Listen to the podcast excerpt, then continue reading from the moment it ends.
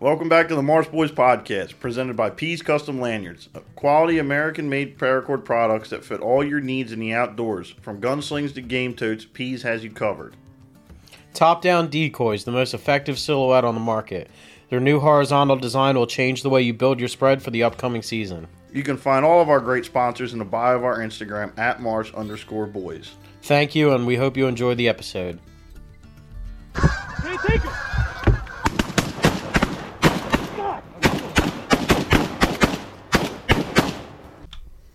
What's going on, guys? Welcome back to the Morris Boys podcast. I'm Brian, I'm Ryan. and today we are joined by Teddy Carr of GP Calls. How you doing today, Teddy? Been excited for this. Hey, I'm doing good. Good evening, boys. How you guys doing? We're, we're doing all right. Good. Just like you said, a little tired, but um, you said you just came back from Indy. Yeah, we uh, three years ago we decided to go out to the uh, the deer, turkey, and waterfowl show out there in Indianapolis, and um, man, I drove straight back through all night because I knew I was going to be talking to you guys. How about that? Well, we appreciate Well, it. Yeah, I, I couldn't I, I couldn't sell that good enough, could I? like a used car salesman. Yes, exactly. Take my money. Are you are you driving straight back through to Virginia or Kansas? No, Virginia. Our home base is in Virginia. Gotcha. Um, we just have a lodge uh, out in Kansas. Um, but um, yeah, I just drove back today from out there to Indiana. We had a really good show. We um, it- the first year we were out there, everybody kind of it was actually a reality check for us. Um, you know, a lot of times you think you're a little bit too big for your britches. And um, three years ago, we went out there and everybody kind of looked at you and said, "Who are you?" so uh, when I go into these areas um, and do these shows, it's it's more of an investment in the area and the people in the area. Mhm. And uh, if you make a profit or you make money, then so be it. But you know that's how you get. Uh, I'm I'm kind of old school that way. It's I know a lot goes on on social media these days, but I like to meet people Yeah, and I like to get to know them. So show face. so we had a great show. Uh, we're kind of like, you know, like I told them out there this year, we're family with you guys now. So Well, so with it being tour season now, how many shows do you think you're going to hit? I got one more. We have one more show, and that's down at Raleigh. Um, it's not. I'm not sure if you guys were out at the the uh, Great American Outdoor Show there in Pennsylvania or not. It's Yep. pretty close to you. I'm Yeah, sure we you guys there. can do that. Yeah, that's uh. Well, we went opening day of that, and we met. Um, I, I can only remember the one guy's name, uh, Peyton Moore. Yeah, Peyton. Yeah, we, that's who we first talked to, and it was funny. I told him. So I was on the fence, and I, I was on the fence about buying a call, and I blew the big hurt, and I went, "Yeah, I need that call." And I told him, I said, "Look, I said I'll buy that call." I said, "But we got to get somebody on the podcast." And he goes, "Okay." Yeah, yeah. He's Peyton's my uh, right hand man, uh, so to speak, in the call company, um, and he's young. I mean, he's yeah, a really young guy, and actually, a lot of folks don't know this, but Peyton's half Mattaponi Indian. So, Really? so the boy's a killer, man. yeah, It's in the genes. stone killer when it comes to duck Yeah. hunting or anything, really. So, uh, but yeah, he's uh, he's one of our guys, and he doesn't. He, he can blow a goose call too, man. Let me tell you. Mhm. So He glossed over the part that he already had me sold on your single reed call. that was, Nah, and I, which which one was that? I got the uh, caller number 10 and that's the, actually the first single reed I've ever blown and you weren't lying on your website when you said they are really they're easy and they're nice to call and they got like really good tone. I'm I'm pretty new to the whole, whole calling thing and I almost picked it up immediately. Yeah, that, that's kind of the one thing with um, our company. You know, anytime you the, the call business is a very competitive business. There's Mhm. there's a lot of companies out there, so you got to, you know, carve your niche out in the um, in the in the, in that world that within you know your fellow competition. So the one thing that we kind of pride ourselves on is our calls are user friendly. They're easy to for guys that are just starting out to grasp, and they're quality enough for guys that are uh, experienced callers too. So we wanted. I I know I can speak for my own self. You know, when it, when we start, we all start at the same place when it comes to duck and goose calling. Mhm. Nobody knows anything. Yep. But we all start at that spot at that point. Nobody can blow a call, and um, so I struggled with you know picking up a lot of different calls, and you know technology has came a long way, and you got YouTube, and so there's a lot more instruction out there on how to do it. But still, when you even when you know how to do it, you can pick some calls up, and they're just very difficult to use. Yeah. And that's one of the things when we go through our R and D work here at the shop in Virginia. Um, to give you an example, um, this is crazy. The call you're talking about, caller number ten, Mhm. um, and it makes it easy. We have a CNC, a CNC mill that we cut our tone boards on, and that's crucial because you know that machine can cut it within two thousandths um, every Wow. single time. Yeah. So we cut probably 14 prototypes, um, tone boards bef- on the caller number 10 before we got the right one. That was, you know, easy to use, wouldn't stick, you know, a whole lot of variables. Mhm. I, I won't, I won't bore the audience with all that, all that. I mean, But then, the, then the nitty gritty, our double reed, uh, that was a one shot deal, man. We we cut the tone board on the CNC, tuned it up, broached it, tuned it up, filed it down a little bit, got it, you know, ready to go, and we blew it. And I said, "Don't change a thing. Oh, Don't that's awesome. yeah. don't change settings on the machine." That's the one right there, because that thing is like nasty raspy. Yeah. And that's the one thing that's hard for guys starting out. If you do not have that kind of rasp built into a call, it's hard to teach guys how to put rasp in a call with voice inflection mm-hmm. within, you know, when you're blowing. And so that that's those are the kinds of things that we think about, you know, when we're when we're building a call. So and it's nice to hear like the in-depth like research that you do into it because I mean you walk around some of these shows and there's two different kinds of booths I, I see for the most part. It's I'll, some of them are like all flash and then some of them are all function and you actually have both in yours which I found which hmm. I mean I'm I'm kind of I'm kind of picky. All my all my calls are going to be green and that was the last one and I'm so glad I got it. But it was on day 1 and that was the last one there. And you and you put guys in your booth that know what they're talking yeah about. they're good salesmen Well, that that that's important. It's um, I, I uh, you know, I tell them, I said, listen, I, I learned this from an, a guy that I went to work for that actually introduced me to the outdoor business years ago, and he wanted me to do seminars, and um, and he said, Bud, he goes, I'm going to give you a piece of advice. Um, don't get up there and talk about something that you don't know anything about because if you do, people will see right through you. And I, I kept that was some good good advice, and I, I and I use that not only in you know for seminars or anything, and I'm, I haven't given one of those in years, but uh, even in when you just talk with people, don't act like you know what you're talking about if you don't know what you're talking about. mm-hmm. So uh, I tell those those guys, you know, Peyton and Nick and and all those guys that work for me, listen, you just talk about what you know, and if you don't know it, you just tell the person you don't know it, and you have more way more respect. People will respect you for that. Oh, But absolutely. don't just don't blow no smoke. So It- so we try to run a you know a solid company with some solid people and build a solid product. And uh, and if we get it wrong, right, and that's that's you know that's it. And so you know we make plenty enough mistakes. Um, you know, without shooting ourselves, own, you know, shooting our own selves in the foot. So, So it's it's funny you bring that up. I was talking to one of my coworkers about this uh, earlier in the week actually, and it's like a weird sense that people have. Like I, I can't even describe how it is, but you can tell when something's scripted and it, it doesn't it doesn't really come off as good. That's why I feel like a lot of the you know radio shows, podcasts, stuff like that, they they seem to resonate better when it's like just a normal conversation. You're not trying to get something across. Yeah, and that's that's what it is. A podcast is. Um, who was it that I don't know? There was somebody this week in the news that got in trouble. They said something on a podcast and they got in trouble.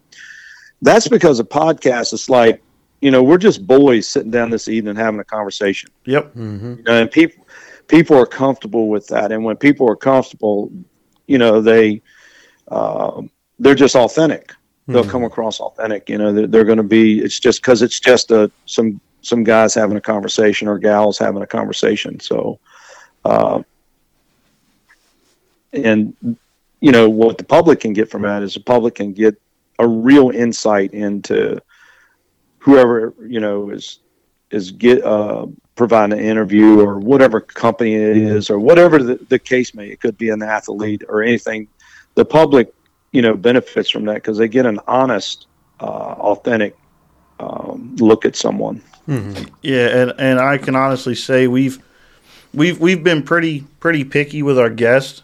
I, I shouldn't say pretty picky, but um, you know, there there's got to be a connection somewhere between them, where where we've either met the company, purchased from the company, or something like that, to where we want to bring them on. Even, you know, even the other not not just companies that we bring on, we want to bring somebody on that we can talk to and eventually grow into a conversation, not just a advertisement mm-hmm. per se. Yes, that's right. And uh, because people are going to look at that and like, oh, the dude's on there pushing his calls, man. Mm-hmm. and, you know that, you know that type thing. And I mean, I, I, I don't like tonight when we're just sitting down here. To, I mean, if anybody's listening, you can buy a call. Or you you don't have to buy a call. I, I don't. I don't care if you call in and buy a call after this podcast, man. I just do it. I just do it because it's part of our culture now Yeah. Mm-hmm. and it's part of you know i would rather your listeners to listen to what i have to say tonight and say hey either one or two things that dude's a nutcase and i hope you never have him back on the show again or they're like hey that dude's that dude kind of like you know hey i want to listen to him again you know that that type of thing so so it's not really these things for me anyway or us it's, it's not about um, selling calls ultimately either you will or you won't, but it's more about you know letting the public get to know us. Just like um, you, you know my trip out to Indiana. You know you want to you know get to know those folks, and then next thing you know, everybody gets comfortable, and then the next thing they start hearing stories about things I used to do, and then their eyebrows all go up, their eyes get big. And they said, "You did what?" So, yep. you know that's that's what these things are about and uh, there's nothing if i'm if i'm uh, surfing and looking for podcasts and i hear hear the the the old sales pitch going on man. It's like uh, i'm just gonna keep on going. Yeah. you because you tune in to to hear people and you hear stories and hear all those things. So and it is beneficial. It's educational too just like i was talking about cutting those tone boards and cutting them within a couple thousandths and so on and so forth. And you, so you you do get some educational you know look into the background of um, the company and and you'll know right the public will know like man these guys are like they got it going on man they or they'll be like them dudes are buying echo inserts and sticking them in the end of them calls so you know, 'cause Oh a lot of that goes on in our That's, industry that's man. a There's, whole there's very conversation in itself. yeah, there there's very few people, man, that well, I shouldn't say very few, but in our industry now, that's the one thing I'm disappointed in um, is the fact that um, people can just buy parts from other companies. The I'm not talking about the the non-essential parts like a barrel or, or something like that. But an insert is everything, or or, or a set of guts and a goose call. That's where the nitty gritty is, man. That's where that's where you know. That's where a calls set each other apart. That's where I That's was right. leaning And- towards uh, more of the the flash and not function, or less function, more flash. That's that's the kind of you know deal you Well- kind of see with that. They take an Yeah, echo call insert and then make it you know quote unquote. pop Right. more. They had no, they had zero input in how that call sounds. Yeah. um, because in a duck call, the inserts everything. I mean, Yep. now don't get me wrong. There's, there's stuff that you do in a barrel, how far your insert sets away from your mouth and, and so on and so forth. Those, those things, you know, count too. Those those are essential to how the call's going to sound as well. But the tone board, trust me, is 85% of, of of the duck call. And if you're buying somebody else's tone board, man, you're just not authentic. You're just not. It's just it's not you. Yeah. It's mm-hmm. not. You're not building it. Somebody else is building it for you, and it lets people go in business, you know, overnight. Which I'm a big capitalist guy. I'm a free market guy for sure, but uh, don't advertise it as your your product. You know, you know, give Rick Dunn the credit for that he deserves for uh, making your call sound good. Yeah. so before, because I want to go into how how GP calls came about, but before I do that, I want to learn how Teddy Carr came about. Were you grown up into the the waterfowl world, the hunting world, anything like that, or it was something you picked up over time through friends or other people, or so? So yeah, how, how did you? What was your intro to the outdoor world? So we'll. Uh, I know. I, I'm pretty sure this is going to be a two part deal. I think we talked about that Yep. because we run the outfitter business too, and it, this would be a. I'll I'll I'll just tease it, Okay. and we'll get into it more in depth in the, when we do part two. Uh, boys, let me tell you something. When I grew up, uh, if you didn't know how to hunt, you didn't know how to fish, you didn't eat. So, uh, you got real good at killing anything, you know, to eat. And um, whether it was deer, and to be honest with you, when I was a kid here in Central Virginia, we didn't have that many deer. So deer hunting wasn't a very popular thing here. A lot of it was small game and birds and ducks and stuff like that. So it just came about as my a generational thing. In fact, you know, my hobby is genealogy. You know, that's what I do. I'm kind of like my off time. You know, we'll start here in a couple weeks. Um, and so I researched, you know, the Carr family line. It's Scottish. It goes back even as far as the Vikings. But it was so funny. I found a, a guy named John Carr of Selkirk Forest, and he was a, a gamekeeper, a, a Scottish gamekeeper. And, you know, the gamekeepers were basically, you know, ancient outfitters. So basically, you were responsible for supplying the village with, uh, you know, meat hmm you know, for, for everybody to eat. So it's kind of funny that Yeah. I said, "Oh, there, man, I, I, I got a recessive gene that goes back, goes back a few thousand years, baby." Literal in So- your blood. Yeah, it's literally in my blood. So you know, that's that's how it started, man. I learned as I did as growing up. I did all kinds of hunting. I mean, we you know, we ate all kinds of things, man. I even ate a raccoon and groundhog when I was growing up. We've, I've And, had uh, groundhog. I've had groundhog. I actually, You know, didn't dude, mind let me it tell you much. something. Groundhog's pretty good. Yeah, it was it was like a Uh, pot roast. The one I had, it was you couldn't tell the difference until they told me. Actually, I didn't tell the difference until I was told. dude, it's dad blame good.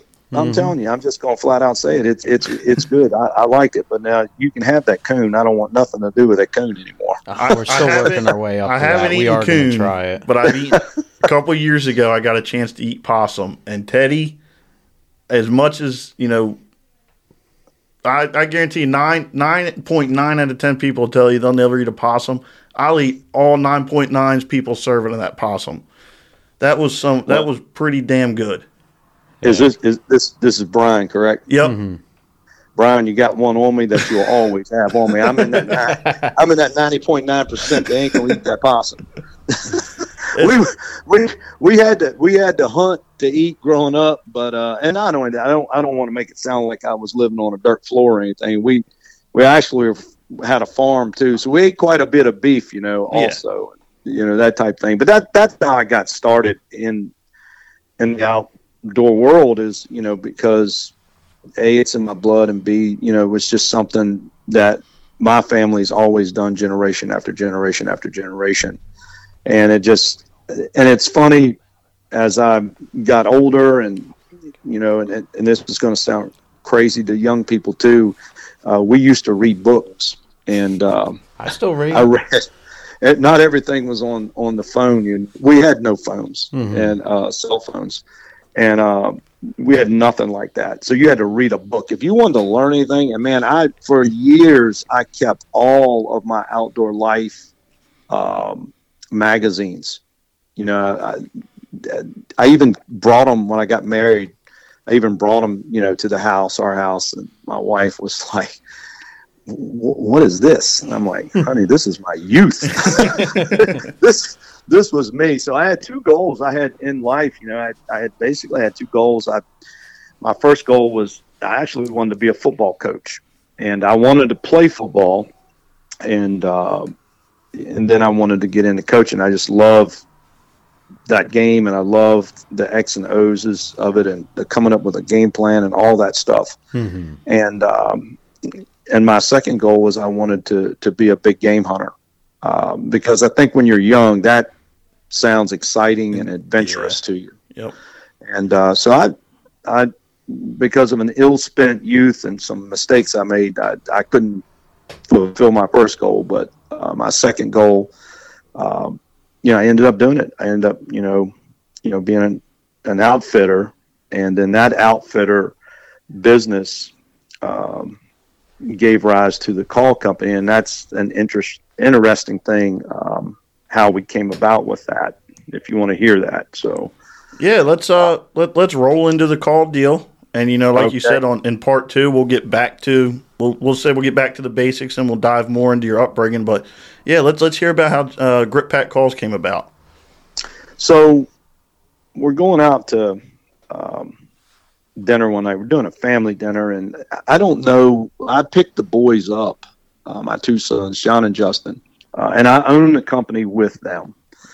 Um, and we're just having a frank conversation. The outfitter business was exploding, and it's um, doing really well. And I just wanted to have a life conversation with them about, hey, you know, what are you guys going to do with you know this this deal when I step away from it? And they both looked at me and said, "We ain't doing anything with it. We don't want nothing to do with it." And which was a first a kind of a punch to the gut, like pops had worked really hard, you know, creating something, and then they don't want to have anything to do with it. And I'm so I'm quiet, you know. And then the oldest John spoke up, said, "We want to be in the industry, but we don't we don't want to be in the outfitter part of it." I'm like, dude, what does that even mean? You want to be in the industry? And uh, they said, we want to build duck and goose calls.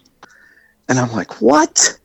I said, this is like when you were 10 and 11 years old over at the Fishersville show in the Shenandoah Valley. There were little dudes like, Dad, we can do that. Let's let's let let's build some of these calls, you know. And I, I just kind of like shrugged it off, you know, and ignored them Yeah, said, boy, uh, we're not doing anything like that, you know, and you know, just stop bothering me with that stuff. And then they never, that desire, I guess, never left them. The curiosity, I guess, never left them. So when you, when your last name's Carr, you think you can do anything, and uh, that often gets us in trouble. And uh, so I gave in to two little spoiled brats. They weren't little then; they were grown men. Uh, so I gave in to them and said, "Okay." I said, "If that's what you want to do, but y- you got to know this.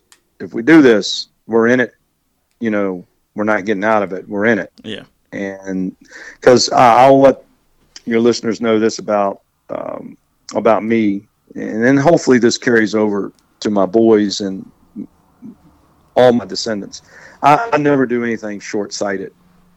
Um, the guys that work for me laugh at me like you know Peyton just looks at me with this quizzical look. You know, I said, Peyton, I said I'm thinking 75 years out, son. I'm not. I'm not thinking about just tomorrow. And they just they look at me and they don't they're like what? and uh, I said, yeah. I said when I'm gone and you're my age, then you better still be working for GP calls because I don't. I'm not building it to sell it. I'm not building it to, you know, just for fun. I'm, I'm building it to last for a long, long time. oh, And- absolutely. There you are. Okay. I didn't move, boys. I didn't move. I promise you, I didn't move. No, you're good. Don't worry. I, I go through and edit every podcast, so you know I'll, I'll go back and I'll take those little pauses out, and it'll sound like nothing happened. All right. So where where did uh, I leave off? Uh, you were talking about telling Peyton that you're thinking 75 years forward, not just tomorrow. Yeah. Yeah, and I, and I told him, I said, I said, Peyton, I said, listen, um, when I'm gone, brother, you're going to be my age, and uh, you better still be working for GP calls. and of course, uh, he's such a good kid, man. He says, I'll carry on the mantle. You know, I'll carry on the mantle, he said. So, uh, so they, you know, I think long term on everything. And I told my sons, I said, listen, we're in this for the long haul. So, you know, through the ups and the downs, I said, so just buckle up. Yeah. And uh, that's what gave rise to the company right there. That conversation going to dinner that night. And if I'm not mistaken, I think that was right there at the end of hunting season uh, of that year I guess it was 2015. And then, um, or the beginning of 2000. Yeah, it was the end of 2015. We spent a summer, a spring and a summer building our, you know, adding on to our garage, building our shop, and then, um, you know, kind of like starting the R and D work. Yeah. And uh, so the the roles in the company is, um, you know, Justin, my youngest son, is the brains. I mean, he. And I don't say this because he's he's, you know, my son, but you could ask anybody who knows him. Um, I don't think when I say when you think you're a Carr, you can do anything. I, he's the epitome of that. Um, he wrote all the code um, for our CNC machines Really? and had never turned one on in his life. Wow. And we may have had two or three hiccups in it, if we, if that, to be honest with you. And that code, the book, we even wrote it out manually. You know, he printed it out, so we, if something ever went wrong, we got a. If the you know the software ever crashed, we got actual of the of the tool tool code. It's called G code. Um, you know, we can open up that book and um, and then rewrite the code on the machine because we have a printed version of it. That that book is two inches thick, and he did every single bit of it. And he's the brains behind. In fact, if on the company documents, he's listed as the manager of engineering, and uh, he designed every single call we got, with the exception of one. I I designed the True Grit, and um, and Justin has designed um, every other one. The Mo Crack and Goose Call which is our actually our most popular call, and we have some propri- proprietary you know stuff inside that call that we guard very secretively, Yeah. and uh, because it's the easiest blown goose goose call you'll ever blow. Yeah. And, and so I will say that's why I had so I, I like the big hurt. I put a I blow a lot of air pressure through Because you my blow a lot of air. Yeah, Yep, Yep. yep. Yep. So- um, go ahead. I did want to want to ask. Um, so doing a little bit of background research. I mean, we try to do what we- can. I noticed you. I think you filed for your LLC in 2020, and I was curious: was that whole five years just the research and development, or that was just getting the full line out before you know you took it public and all? No, the LLC in 2020 is uh, Carr's Waterfowl Company, I believe. So the okay. LLC, yeah, the LL, LLC for GP calls, I believe, was filed in 2016. Um, so I think 2016 is when we went public, you know, selling calls. So we had, we probably did six months worth of R&D on just three calls. Um, and I, I'll be honest with you, um, that was probably too short uh, of a time. But you know, anytime you're you're creating something like that, man, you you just want to get it out to the public. You're Oh, so yeah. excited. Yep. You're so you're so fired up to to get everybody else to, you know, you just want to go. You just want to move forward, move ahead. And you know, this is some, and you, you, we're very secure where we're at now. So now you can talk about your hiccups and the things you did wrong and and kind of laugh about it. But at the time, it was a real issue for us. Was the True Grit the call that I designed? We just could not get the tone board right, and um, the the call that you see now that is the third generation tone board in that call. Okay.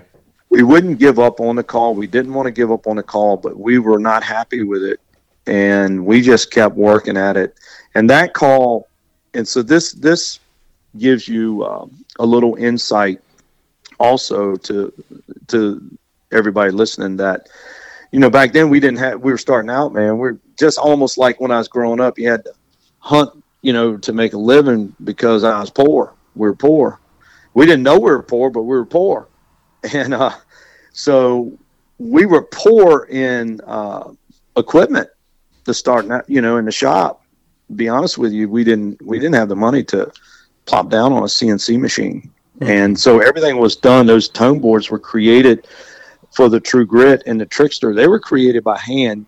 You know, you basically buy a public jig. You, they sell these things online. That's called a public jig, and it's it's basically a guy who um, has developed a call, um, and he puts his jig up for sale, and you know that makes that call. So we just bought a public jig, mm-hmm. and we don't want to mimic that person's product. So then you start trying to put your own slopes and angles and uh, ditches and everything else into your tone board. So but you got to lock it down in a jig just to get the you know the shape of the part you know mm-hmm. yeah and so we're filing on this thing and we're filing on them and i can't tell you how long and tedious that was. It was it was painstaking.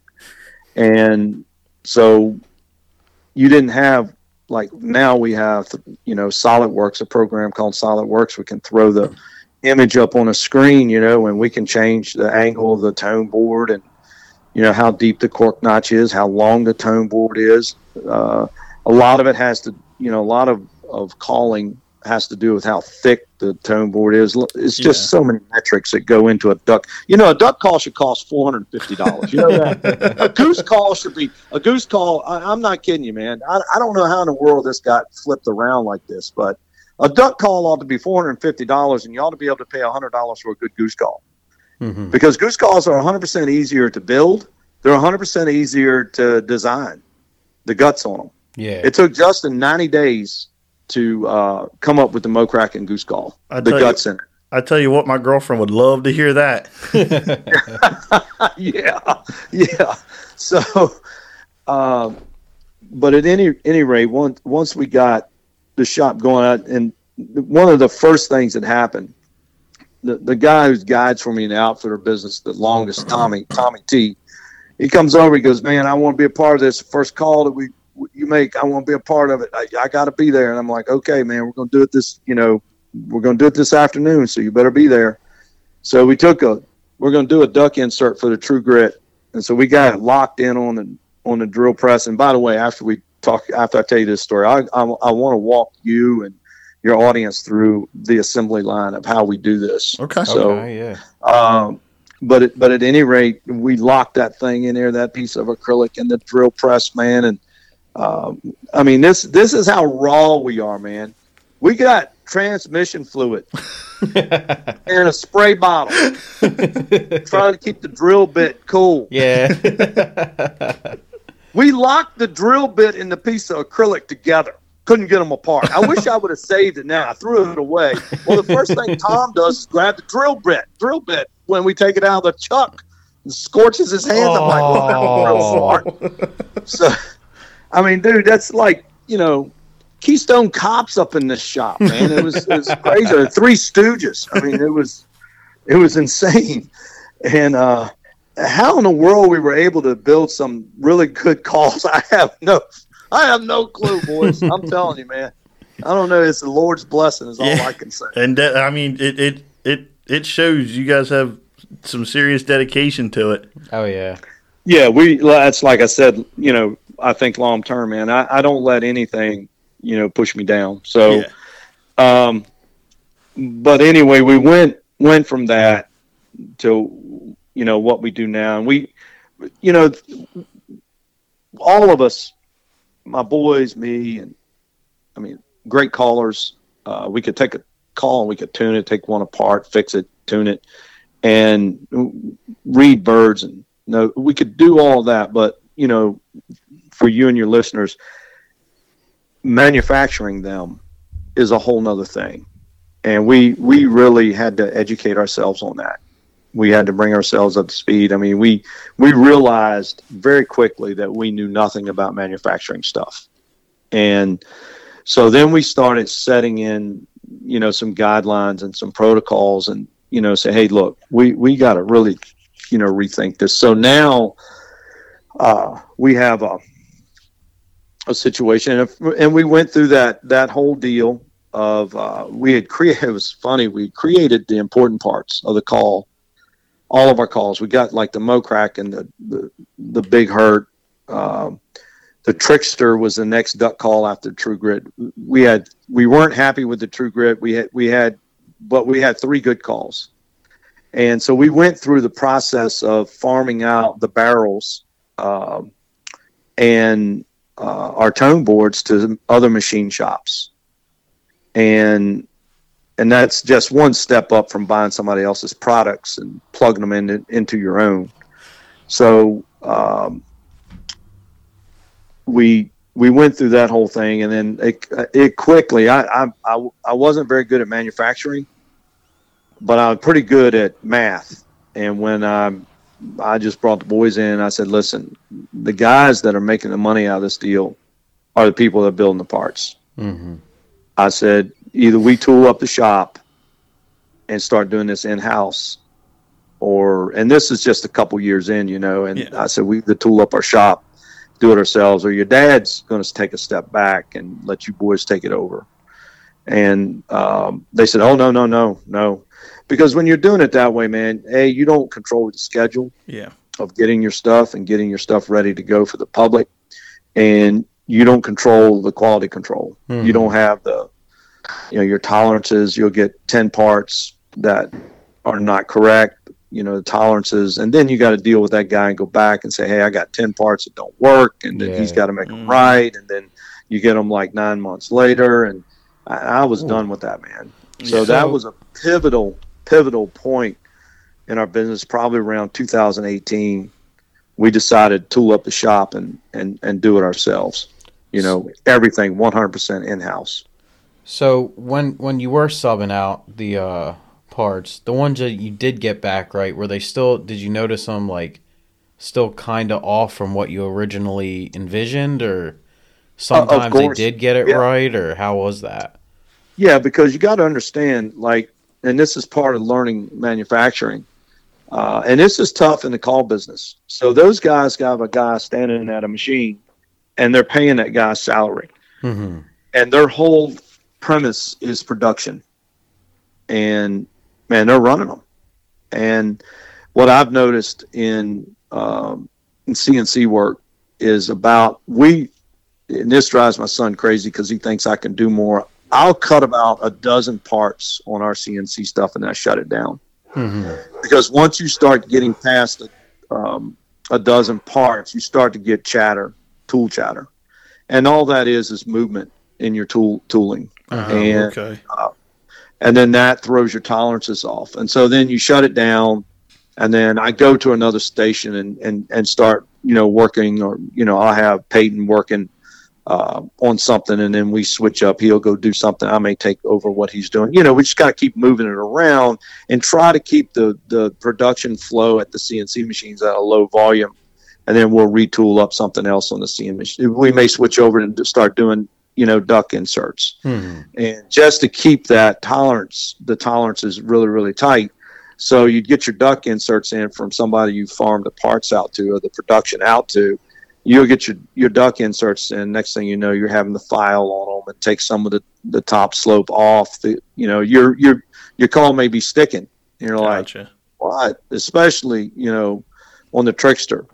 Uh, that call is almost like the Mo crack, and it's got some pretty pro- pro- proprietary. I know I fumbled that word, but let's, let me say it a different way. It's got some secret stuff in it, man, that we try to guard real heavy. That's a better And, way to uh, say it, definitely. That, that's more my speed. yeah.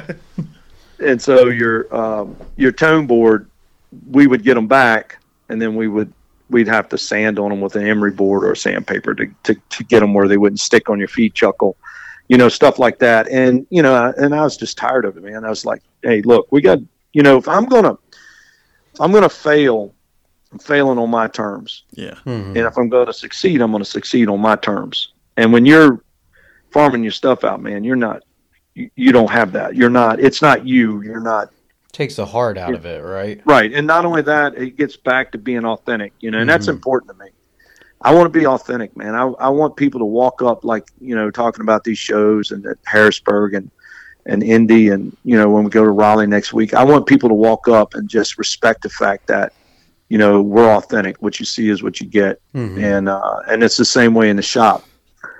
So, uh, I know I'm talking a lot, so you guys get your questions in. If, if you got any questions before I walk you through our kind of our um, assembly line, how we do it, you get them in now. That's So- that's actually what I was just about to ask you about. Is uh, like from start, I'm I I love this kind of stuff. So I, I work with my hands. I'm you know make stuff in a shop, install it out in the field, stuff like that.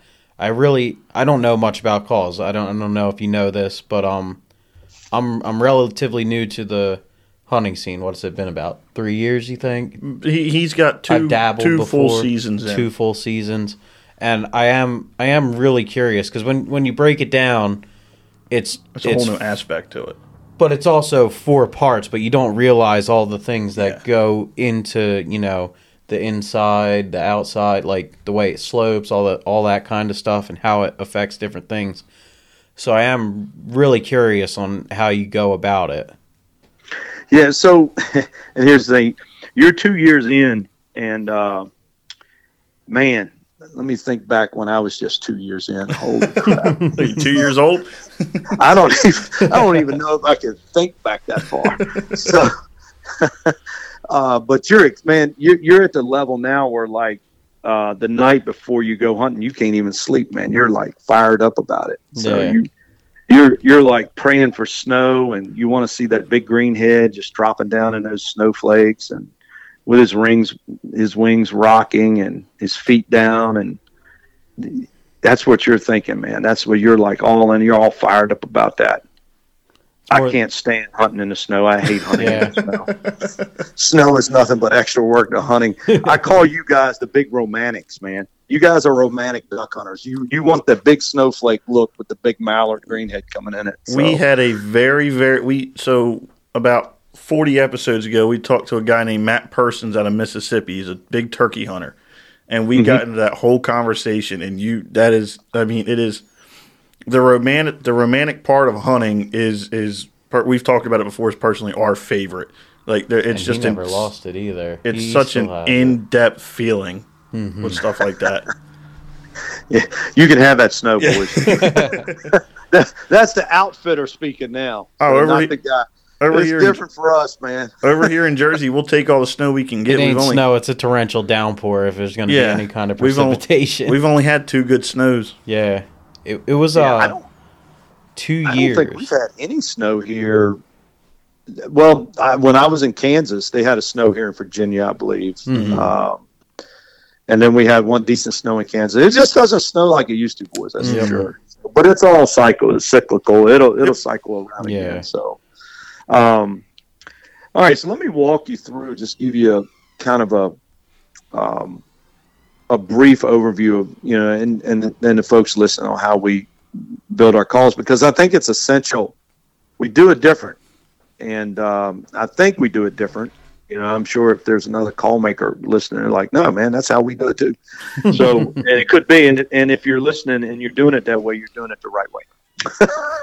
so, so anyway, we um, one of the things that me and Justin kind of go back and forth on is uh, I, I've well, let me. I'll get to that in a second. So we get the acrylic rod comes in. It comes in four foot lengths, and then we'll take a chop saw and we chop it down to a rough length for the part that we're building, and then we stock all. They're called blanks, and we stock them, you know, in in slots in the shop based on you know the call, the call part, and then we'll take it goes from there to a big metal lathe that's extremely heavy, sets on the bench, and we that metal lathe does has one function for building um, new. Well, I shouldn't say that. It has a couple functions, but one of the first function it does is we true up the ends of the call um, with it on a three jaw chuck. It's got a three jaw chuck on it. We chuck it up, and then we clean up the ends from where the saw did, and then square square the ends,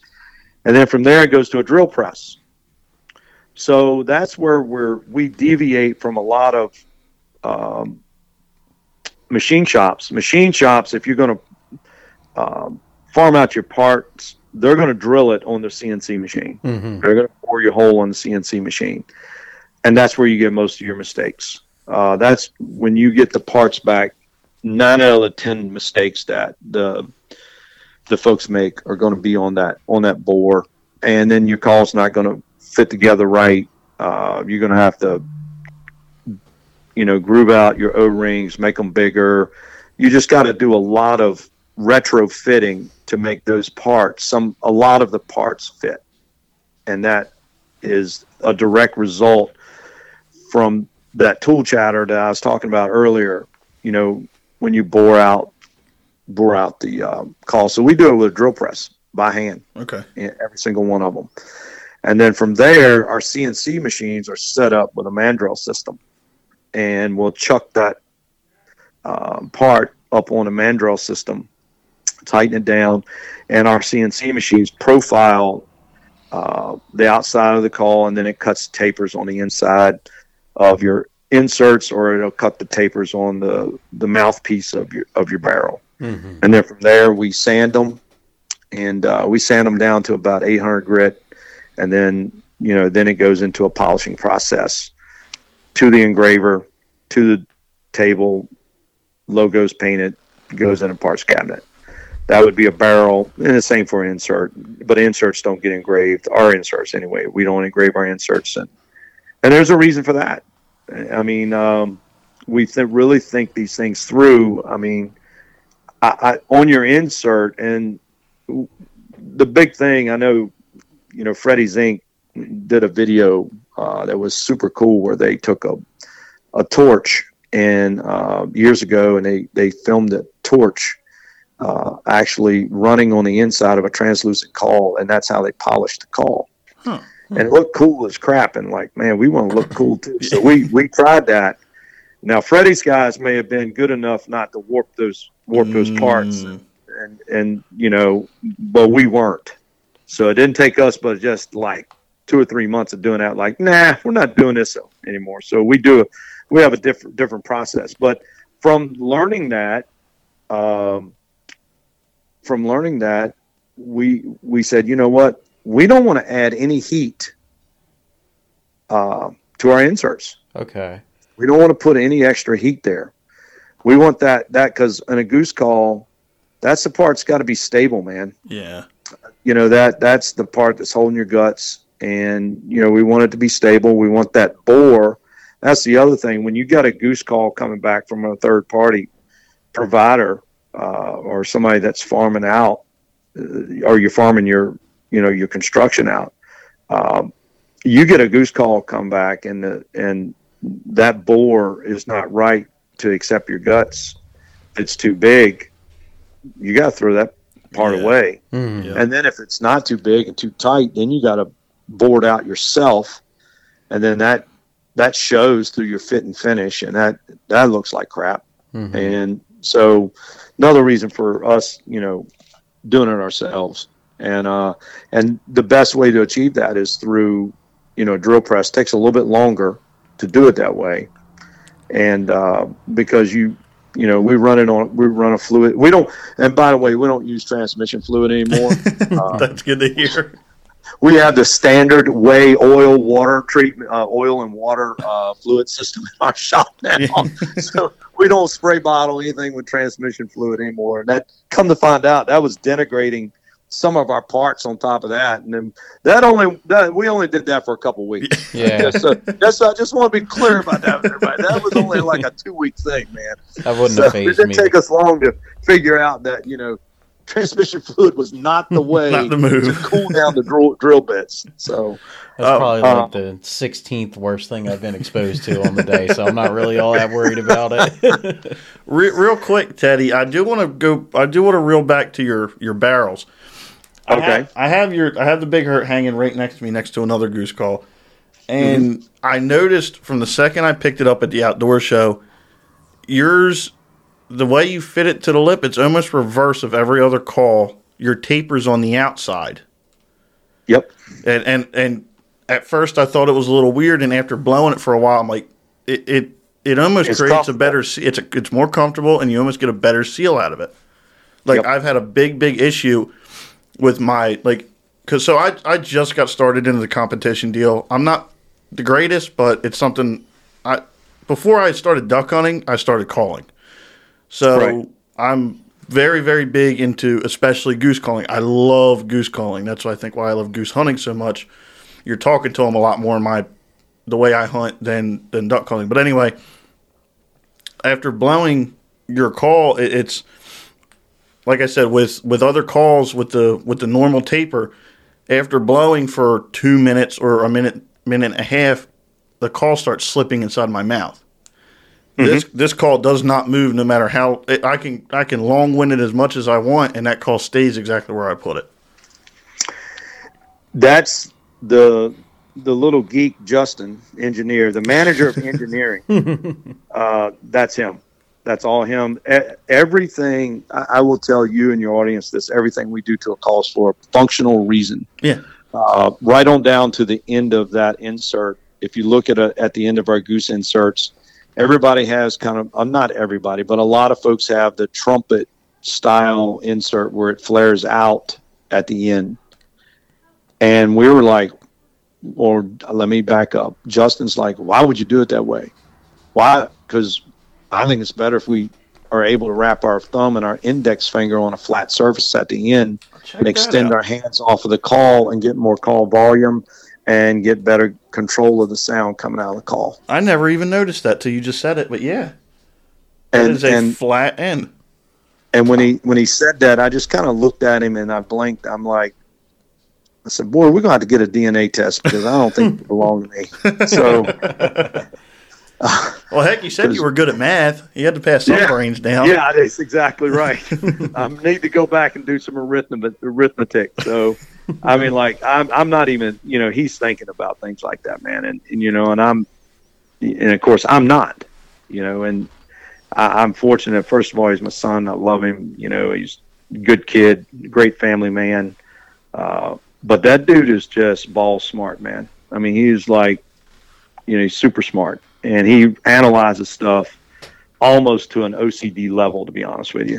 So, uh, back to the big hurt and that mouthpiece. This is, you know, his thinking on it and our discussion about it is like, you know, look, the Mo cracking is one thing because it's light air, but we're pushing a lot of air through this call, and air that escapes around your mouth is not going to be a good thing. And inverted mouthpieces, and you know this even from duck calling, a certain amount of your air slips out the corners of your mouth in the in the heat of the battle of calling geese or ducks into the field or the spread or the onto the water.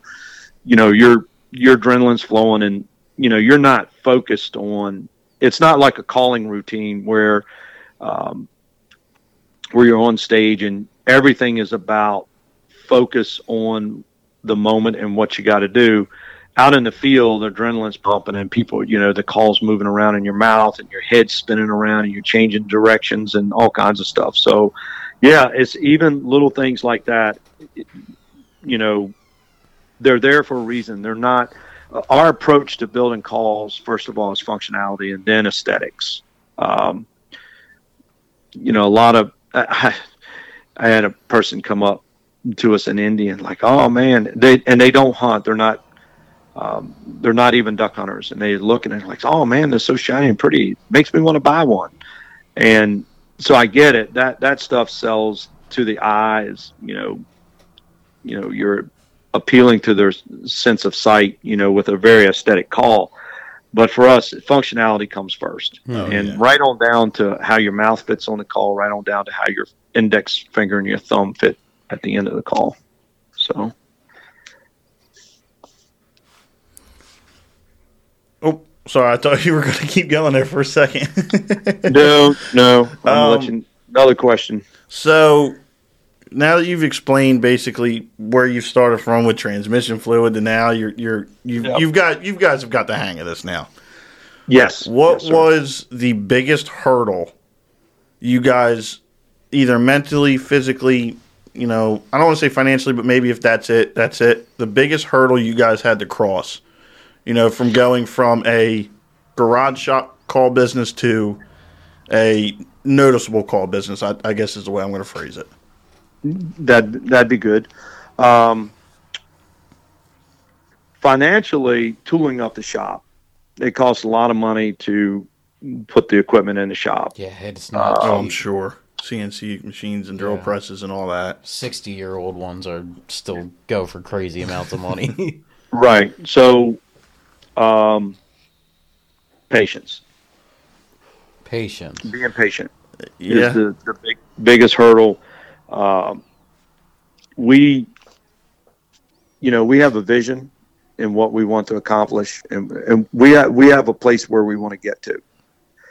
And this will be our eighth year, I believe. I think it's our eighth year, and we have not reached that that goal yet. And um, so, just having the patience, especially now. Um, uh, for the manager of human relations, which that's my oldest son, John. You know, John is uh, John is a little impatient, and he wants it. He wants to move faster than what.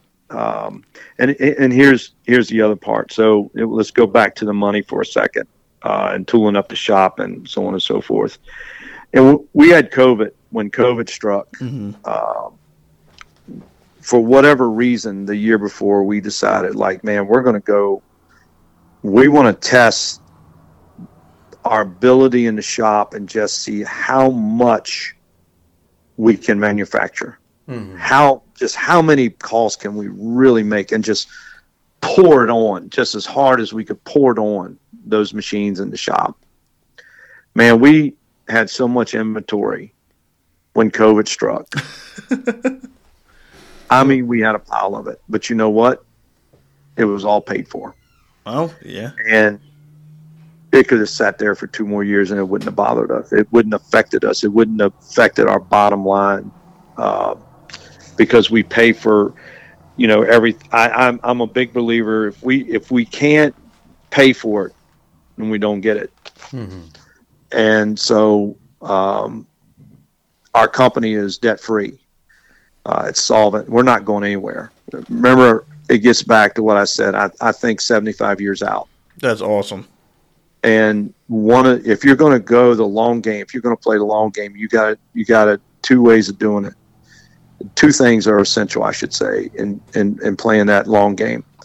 Is you need to stay debt free because the minute you're not debt free, somebody else owns a percentage of your business. Um, the bank, they own part of you. so you want to you, you want to stay debt free, and you got to have patience.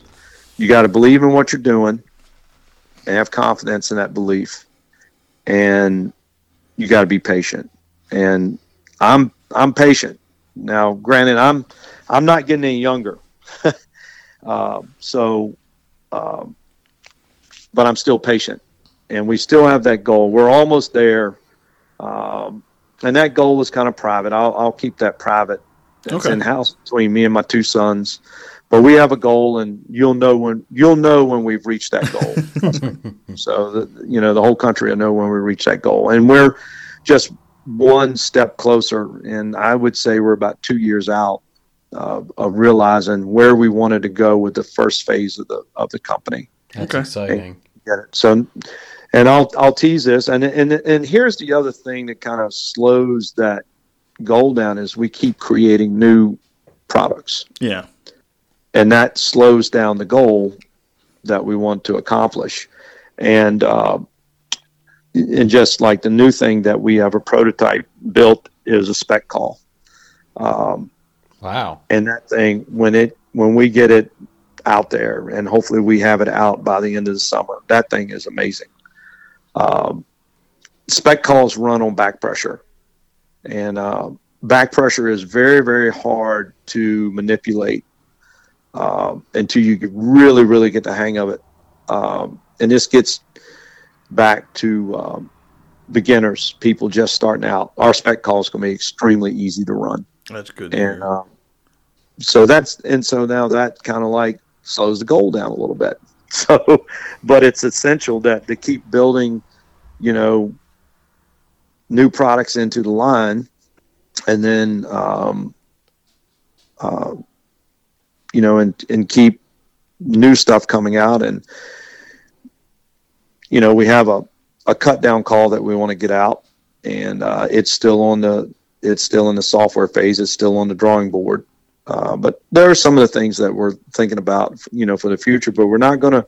We've learned the patience game. We were very impatient to start with, and now we've settled in. Even John, my oldest son, he's settled in. Um, and he he actually is distracted now. He's he's using his GI Bill. He uh, he was, uh, you know, once a Marine, always a Marine. Gotcha. Um, but he was he was in the Corps he did you know two tours over overseas in Afghanistan, and um, when uh, now he's taking advantage of his GI Bill and getting an engineer's degree. So I guess him and Justin will be fighting for the manager of engineering um, mantle here in the company at some point. So. Um, so he's doing that. So that's got him sidetracked. So I can. He's the one that's impatient. I'm. I'm. I'm. I'm patient. Justin's patient. So you know we're going to get there where we want to get, and that'll be phase one. Then then we'll we'll have we'll kick phase two into into into works after that. So. Um, so I have I have two questions before we start to wrap it up. Um, if this Okay. if, if this question you know involves phase two at any time, you can tell me and you know obviously let it out.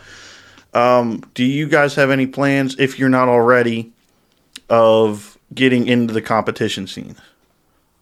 Well, we we've actually in we've entered that. We've Okay. um, Peyton, you know, Peyton's pretty humble kid, but I think Peyton has finished second in the goose calling uh, state Virginia State goose calling competition Nice. five times Nice. with, and he uses. Uh, he's used both the Big Hurt and the Mo Kraken in uh, those competitions. Um, I, I the name of the guy just escaped me uh, that wins it just about every year, but that that gentleman's in a in another universe. I think he's won the worlds three or Oh, four times. yeah, that's some good competition. Um, so and man, I hate the his name slips slipped my mind there because he deserves all the credit in the world. It's from Virginia.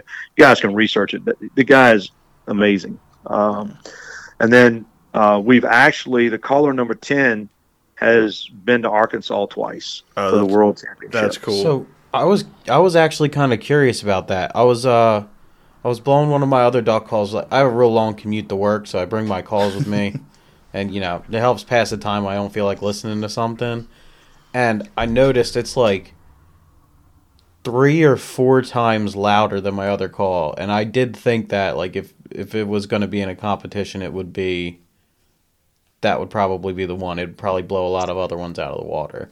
Th- that's actually uh, the caller number 10 is a comp call. We built it to be a comp call for the guys. Uh, Dylan Nestor, uh, Travis Stotch um, made um, the worlds with the caller number 10, and and, I, and Dylan Nestor. Uh, that's the, we went to the worlds back to back years okay. uh, we've kind of like you know those i don't know man we just i don't know it's it's kind of like something that's kind of like fell off a little bit for us it's kind of like not um, I, i'll be in I- i'll be honest with you um, you know justin works with those guys um, and john with the the comp side of things and uh, I, I basically i'm more focused on building good, user friendly, tough, durable, long lasting hunting calls. Gotcha. Mhm. Gotcha. So I, I Justin has been nicknamed. Uh, Dylan knows Justin and has spent some time with Justin. Uh, but the newer folks like Peyton, and Peyton's not that new. Peyton's been with us like three or four years now, about three years. Yeah, I'd say three years. And, uh, you know, they call Justin the ghost. They say he doesn't exist because they've never actually met him. oh, really? So that's crazy. I know that sounds insanely crazy, but you know they don't live.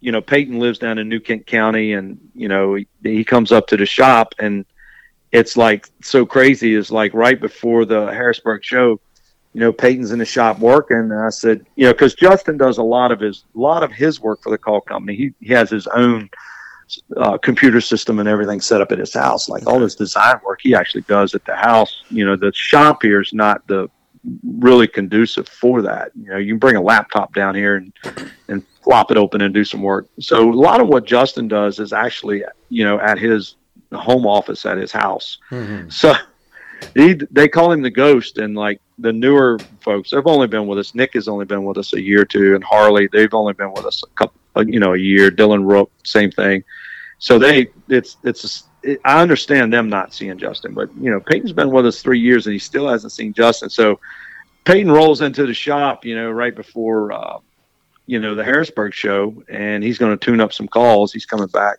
from charlottesville and he uh I said, dude, you just missed the ghost, man. Literally just five minutes. You passed him probably on the road. He looked at me. His hat, his hat was all cocked on his head. He goes, dude, don't even start.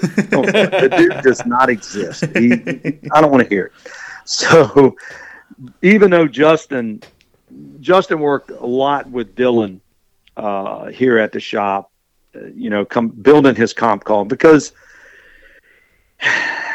and here again, I'm, I'm, letting out some information. Other call makers probably will not like me letting out. um, if you're going to build a comp call, I mean, if I we're going to if you're going to run a comp call for for us, you're going to bring it to the shop and we're going to work on it. Okay.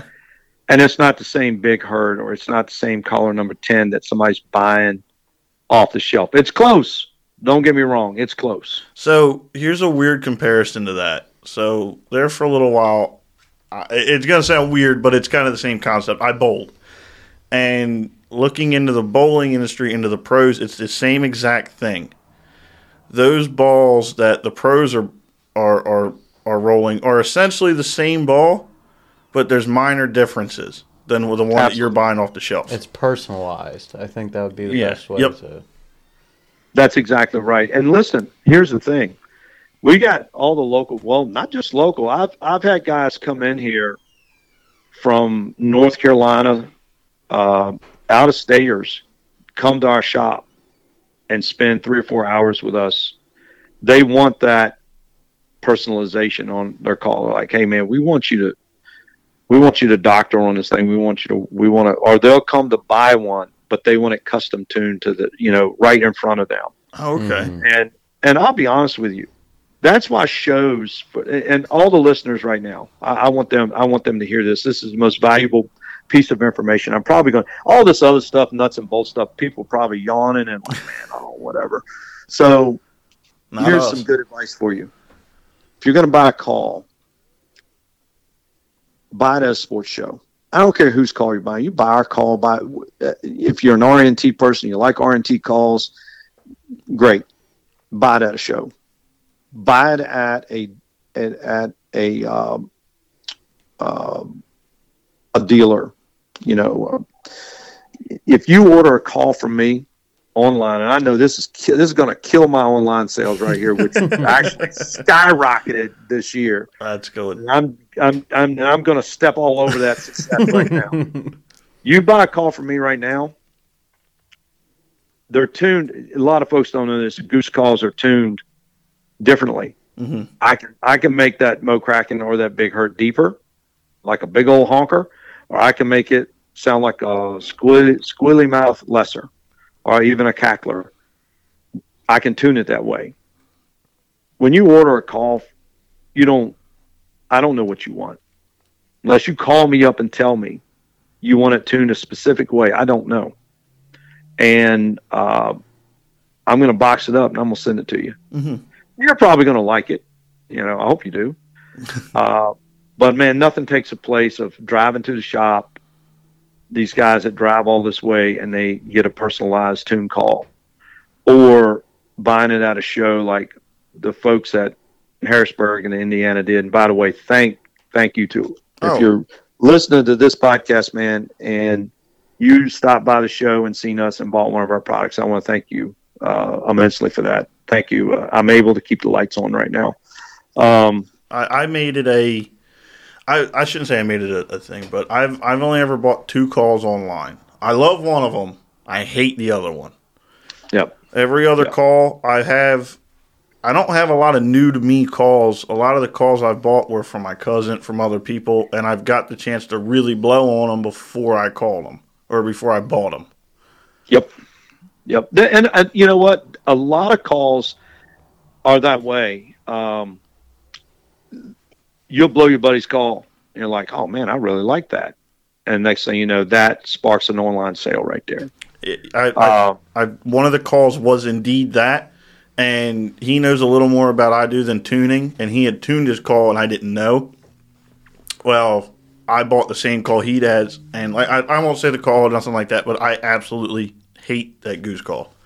really? Yeah, Really? I I, I It's, it's, and that gets back to the tuning, how it was tuned. I, I've And, tuned it a little more. Like I won't ever blow it in the field. I'm a big I'm a call collector too. I like I have a case right above my head right now in the podcast room. I, I like looking at goose calls.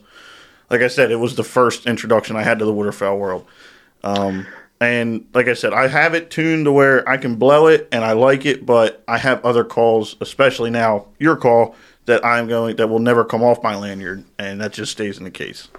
Uh, thank you for that. No, Um, absolutely. So, some more shop, inside shop deal talk, like especially for goose calls. Um, we try to, I try to tune all the goose calls middle of the road. You know, where it's it's not too high pitched or it's not too low pitched. Try to, and that does two things. The- call, if it's tuned in the middle of the road, the call runs more efficiently.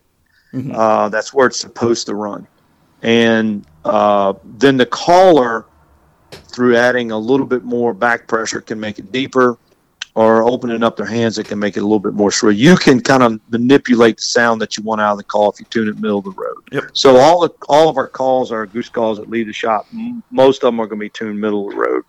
If you get one that's one way or the other it's probably a call that has been left over from that did not sell at the show because we purposely tune them or i purposely tune them uh, and Peyton to uh, the Peyton and myself and Justin uh, tune all the calls, and I know that's hard to believe that Justin is still the ghost to Peyton. Because we're the three call tuners.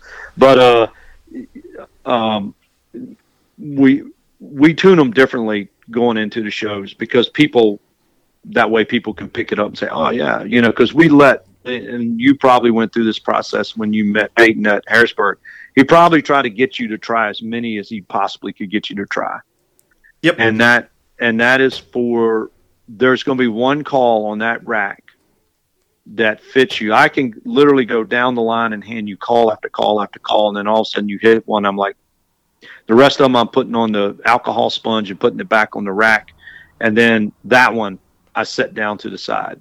The reason I set it to the side is because I can tell by you calling how comfortable you felt with the call hmm and that's that's a big thing and you get that at sports shows and you get that at, at dealers that let you take them out of the case and, and blow them so So the la- the last question I have, and then like I said, we'll wrap it up. And it should have been one of the first questions we asked, but where did the name Grit Pack Calls come from? There's got to Oh, be a God. good story behind this. oh my god i knew that story was i knew that question was coming oh god man all right uh I, I i don't know what the statute of limitations are on some things so i got to be very careful here um my dad who who who actually just passed in november god bless him um he uh he was a tough man buddy he was um I'll just leave it. at He was tough. Yeah. And what you saw is what you got. Very. If you want, be careful if you ask his opinion on something. Let's put it that way. so, he kind of took over the deer club that we were running, and I probably, I guess, I was in, I don't know, eighteen or nineteen years old. I was actually, I was dating my wife, and in fact, I was old enough. We let's see, yeah, I was 18, 19. I dated my wife all the way through high school, or not all the way through high school, but, um, but anyway, we, we were dating, so I could have been as old as 20, but somewhere between 18, 19, and 20. Um, he took over our deer club and he laid the law down and said, "Hey, look, uh, we're not uh, we're not shooting any more does. We're going to build a big, you know, big buck club, a place where we can kill big bucks." And you know, and like we're like, "Oh, Dad, we want to kill stuff, man. Are you kidding me?" And um, so me, my brother, my cousins, and some of our friends, probably like eight of us. I think it was eight of us. Kind of broke out on our own and said, uh, "We're going to do our own thing," you know. And and this right here is not going to be popular with you know some of your listeners, you know, and it's a different culture. Um, mm-hmm. You know, down here in the South, I mean, you can you know dog deer. You run you know deer with hounds. Yeah. And I know that's not a very popular thing with people. And uh, and by the way, just so y'all know, I haven't deer hunted in about 20 years. that's that's true. I mean, I have. It's been 20 years since I've been deer hunting. Uh, so um, we had our our own little team of hounds, and uh, we were just bumping around. And I'll just say this: when we saw a posted sign, it, it meant two things to us. there was more game in that piece of wood and less competition for it. And uh, we uh, we started to develop a reputation in the community, and uh, so I stopped in and um, and that those those signs could even be government signs, and I, I that's the statute of limitations uh, part. I'm not sure about, so I'm just going to leave that right there. Gotcha, gotcha. Because that's part of the that's part of the story. So uh, we um, we were going to actually make a, a deer drive at a farmer's place, and uh, we actually had permission with uh, so country store. My dad, you know, was at the country store, and everybody's eating lunch at the country store. You know, everybody kind of like gathered out at the all the hunters gathered up at the same country store. So he's kind of sitting there in the doorway of his his truck, and you know, got a bunch of people standing around, and uh, I walked up to him. I said, "Hey, pops," I said, uh, "We're going down to Kronks and uh, put on a drive. You you want to go with us?" And this was a quote, and I'll never forget this because this is how we named the company. Um, he said, "Boy." I wouldn't hunt with you pack of grits if you had the last effing deer tied to a tree. oh, that's awesome. And it stuck a pack of grits and then it got flipped around and that's what we became known to like all the community people around here and it was you know at that time i'll be honest with you it was a negative connotation i want all the young people listening you know right now i, I want to go on record uh, don't be stupid i yeah. was stupid me and those other seven dudes were extremely stupid do not be stupid. Don't do stupid stuff like running roughshod over somebody else's piece of property. It's not a very. First of all, it was. It, it, first of all, my granddaddy would have rolled over in his grave because my granddaddy was a it was a high moral, very mm-hmm. guy with a lot of character, man, and he would have had a heart attack. And uh, so, uh, don't. I, I, I, if I'm glorifying it, I don't mean to, but I'm no, just stating, no, we, yeah, I'm just we got you. Yeah. I'm just stating what the, the truth of it. I'm just speaking yeah. truth. We, truth we, respect that. So, uh, one of those forays into one of those federal establishments, uh, it was raining so hard, boys. I'm I'm telling you, you couldn't have poured it out of a five gallon bucket any harder. And uh, it was raining so hard you couldn't even hear the hounds. And all of a sudden, man, they sounded like trumpets in my ears. They were just blasting, and I'm looking ahead in the downpour, and I'm like, man, these deer have got to be right on top of me. Mm-hmm. And sure enough, I mean, they come down a, a ravine, and um, and I killed one, and then uh, gathered up the dogs. The deer were getting out, you know, scatting on out of there. And and the one day we were sitting in the office, and uh, me as me and Justin, and man, it was raining outside just about as hard. I don't know. We we have been trying to name the company for like three months, and we were coming up with all these cheesy names, man. I'm like, no way. We, and we all had to agree on it. That's the yep. one thing. Mm-hmm. It had to be unanimous. The name had to be unanimous. Now, when we make decisions, you know, in the company, two can outvote. You know, it's three of us. Gotcha. So if the boys gang up on me, Dad's got to take it. so uh, I'm sitting there watching that rain, and I just started thinking about that day, you know, uh, over in that piece of ground where I wasn't supposed to be, and uh, I said, uh, I looked at Justin. I said, I got the name of the call company, and he goes, "What?" And my boys, you know, heck, they weren't even born yet, but they, as much as I tried to protect them from those stupid things that I Mm. did, you know, your friends talk Yep.